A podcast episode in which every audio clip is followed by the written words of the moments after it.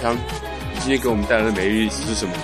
恩格尔系数恩格尔系数跟恩格斯有什么关系？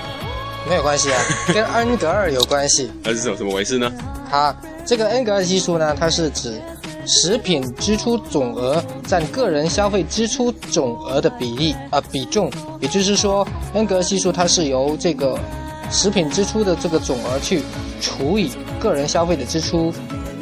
啊，也也就是说，也就是说，我今天今天出去一天的花费，我啊吃的、吃的都吃的那个那部分花费，对占我全部的花费的一个比重哈。对，没有错。也就是说，哎，我每个月花一千块，那其中吃就花了这个六百，那么我的恩格尔系数就是零点六，哇，零点六啊，这零点六很高啊。是是很高。哎，那那它是怎么算的呢？嗯，那这个是十九世纪这个德国的统计学家恩格尔根据他的统计资料，那么对于消费结构的变化得出了一个规律。